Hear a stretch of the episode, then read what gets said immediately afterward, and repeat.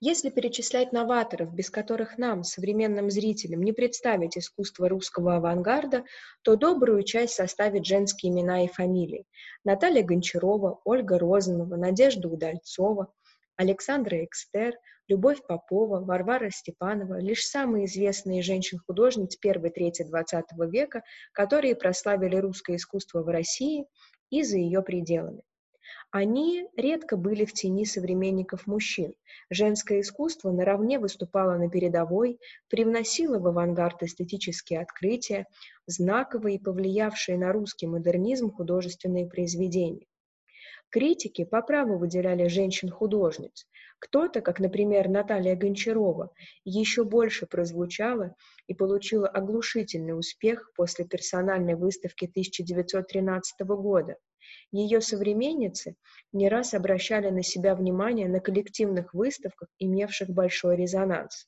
Последней футуристической выставке 010, экспозициях трамвай В и магазин, выступлениях конструктивистов 1920-х годов.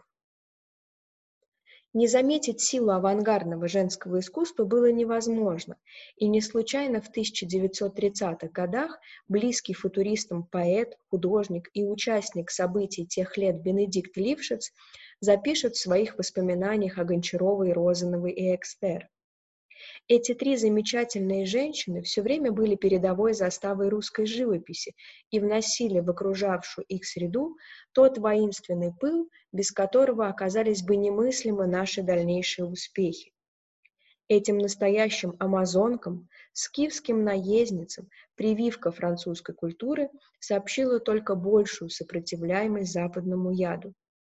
Спустя 60 лет Термин «амазонки авангарда», придуманный Лившицем, вспомнят кураторы масштабной международной выставки искусства женщин-авангардисток, значительно расширив круг тех, кто к ним относится. Открытый интерес к авангардному искусству возникает на Западе. В 1960-х годах имена и произведения русского авангарда становятся частью дискурса об искусстве модернизма в целом, а за рождением феминистской истории искусства возникает большой интерес к женщинам-художницам. Как следствие, именно на Западе проходят крупные выставки авангарда. И здесь не лишне вспомнить, что в СССР вплоть до конца 70-х, 1980-х годов любые изучения искусства, выходящего за рамки социалистического реализма, были под запретом, а весь формализм авангардных десятилетий был упрятан в запасники музеев. На Западе дело обстояло иным образом, и в 1980 году первое слово о женщинах-творцах авангарда сказал Кёльн. В галерее Гмуржинска открылась выставка «Художницы русского авангарда» 1910-1930, которая напомнила об именах известных и менее изученных. Сони Делане, Ксении Эндер, Вере Ермолаевой, Елене Гуро, Ольге Розановой, Александре Экстер, Варваре Степановой и других. Однако определение «амазонки» не было лейтмотивом экспозиции. Этот термин осветил выставку, ставшую блокбастером конца 1990-х годов, который прозвучал сразу в нескольких городах благодаря музею Гугенхайма. Сначала в немецком Гугенхайме в Берлине и Королевской академии искусств в Лондоне в 1999 году, затем в музее Пегги Гугенхайм в Венеции и музее Гугенхайма в Бильбао 2000 год. И, наконец, в Нью-Йорке в музее Соломона Гугенхайма в 2001 году. Выставка «Амазонки русского авангарда» везде произвела фурор. На работы художниц приходили смотреть толпы зрителей, и в каждом городе выставку просмотрело около миллиона человек.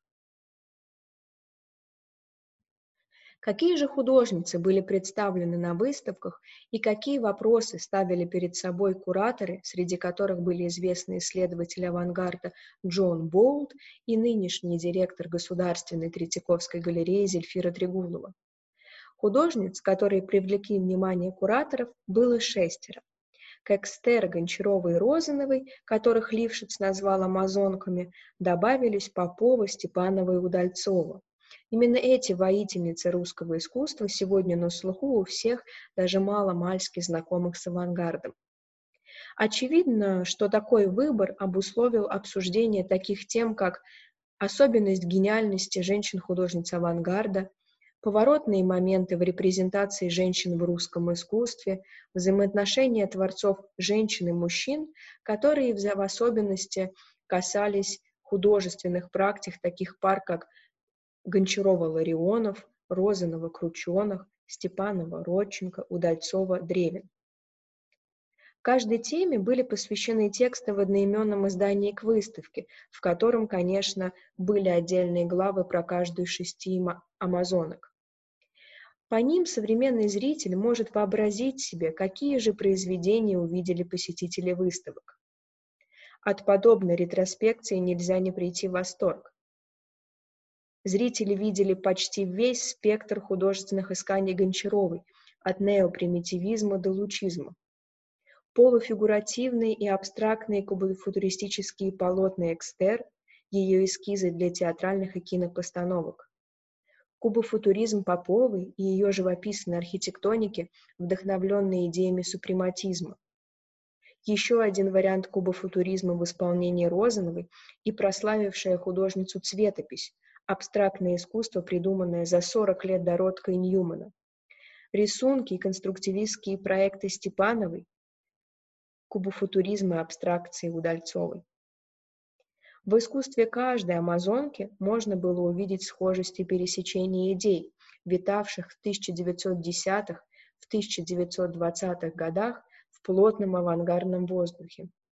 Но без сомнения, каждая из художниц была уникальным примером того, как личность Творца может отразиться в произведении, выделить его среди прочих имен и фамилий и навсегда закрепить свой статус гения в мировой истории искусства. Шестерым художницам, героиням кочующей знаковой выставки женского искусства авангарда с самого рубежа XX века, их века, это без сомнения удалось. Прошло 20 лет с начала выставочного проекта Гугенхайма, и, конечно, интерес к искусству амазонок русского авангарда не угасает. Громкие монографические выставки отдельных художниц, например, Гончаровой в Государственной Третьяковской галерее 2013 года, или коллективные экспозиции, к примеру, выставка «Союз молодежи» в Государственном русском музее прошлого года, и сегодня собирает очереди внимания знатоков и любителей их творчества. В будущем, надо надеяться, нас ждет еще больше подобных событий и открытие незнакомых имен женщин-художниц, которые пополнят круг известных нам амазонок.